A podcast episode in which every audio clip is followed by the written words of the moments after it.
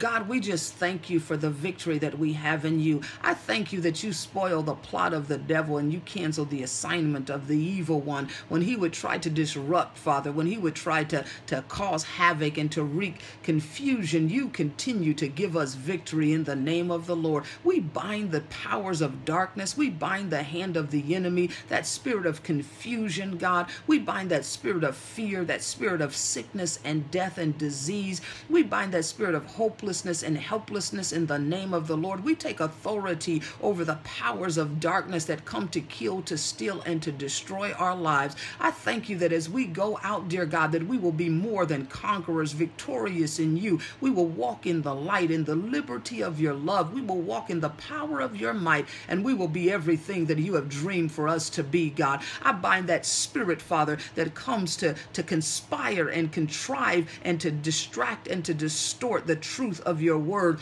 I thank you that we will not be distracted. We will not be defeated, Father. We will not be deterred, though he tries and keeps on coming, that we will stand. And Father, when we've done everything that we know to do, we will continue to stand upon the infallible promises of our God. We will be victorious. We are victorious in the power of your might, and we walk in the authority that you have given unto us. We take the dominion that you have given to every believer, dear God. I thank you, dear God, that we are ahead, the head and not the tail, above only and not beneath, the lender and not the borrower. I thank you, dear God, that I am healed and I am whole and I am alive and I have victory through Christ Jesus, my Lord. My mind is clear. Hallelujah. My vision is clear, Father. My understanding is clear. I thank you, dear God, that I have the authority that you have given unto me, Father. I have the victory, Father. The mind of Christ is in me, Father. I pull down every stronghold that exalts itself against the knowledge of God.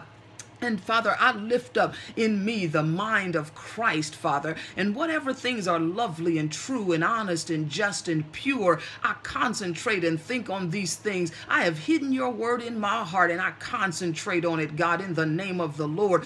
I will, Father, meditate on the promises, the infallible promises of my God, that you have told me that greater is he that is in me than he that is in the world, that you have told me that many are the afflictions of the righteous, but you will deliver me out of them all. You have promised, God, that you will favor me, and I know that you will favor me because the enemy will not triumph over me. I stand in the promises of God.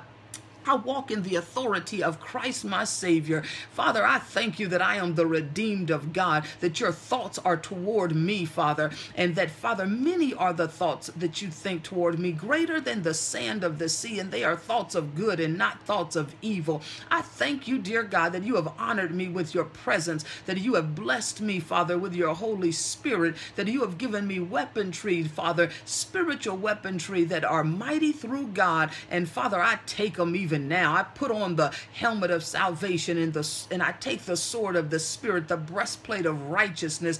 Oh God, I thank you that my feet are shod with the preparation of the gospel of peace. I thank you for all of the weaponry, and I use my hands and my fingers to war and to fight in the spirit. When I lift up holy hands before the presence of God, you dispel the, the enemy, Father, the spiritual wickedness in high places. When I praise and worship you, God, you pull down the strongholds, you defeat the powers of darkness. And so this morning, we set ourselves in agreement with your word. We align ourselves with the truth of your gospel, and we proclaim over our lives what you have said about us. We worship you, our Lord, and we honor you, Christ, our Savior.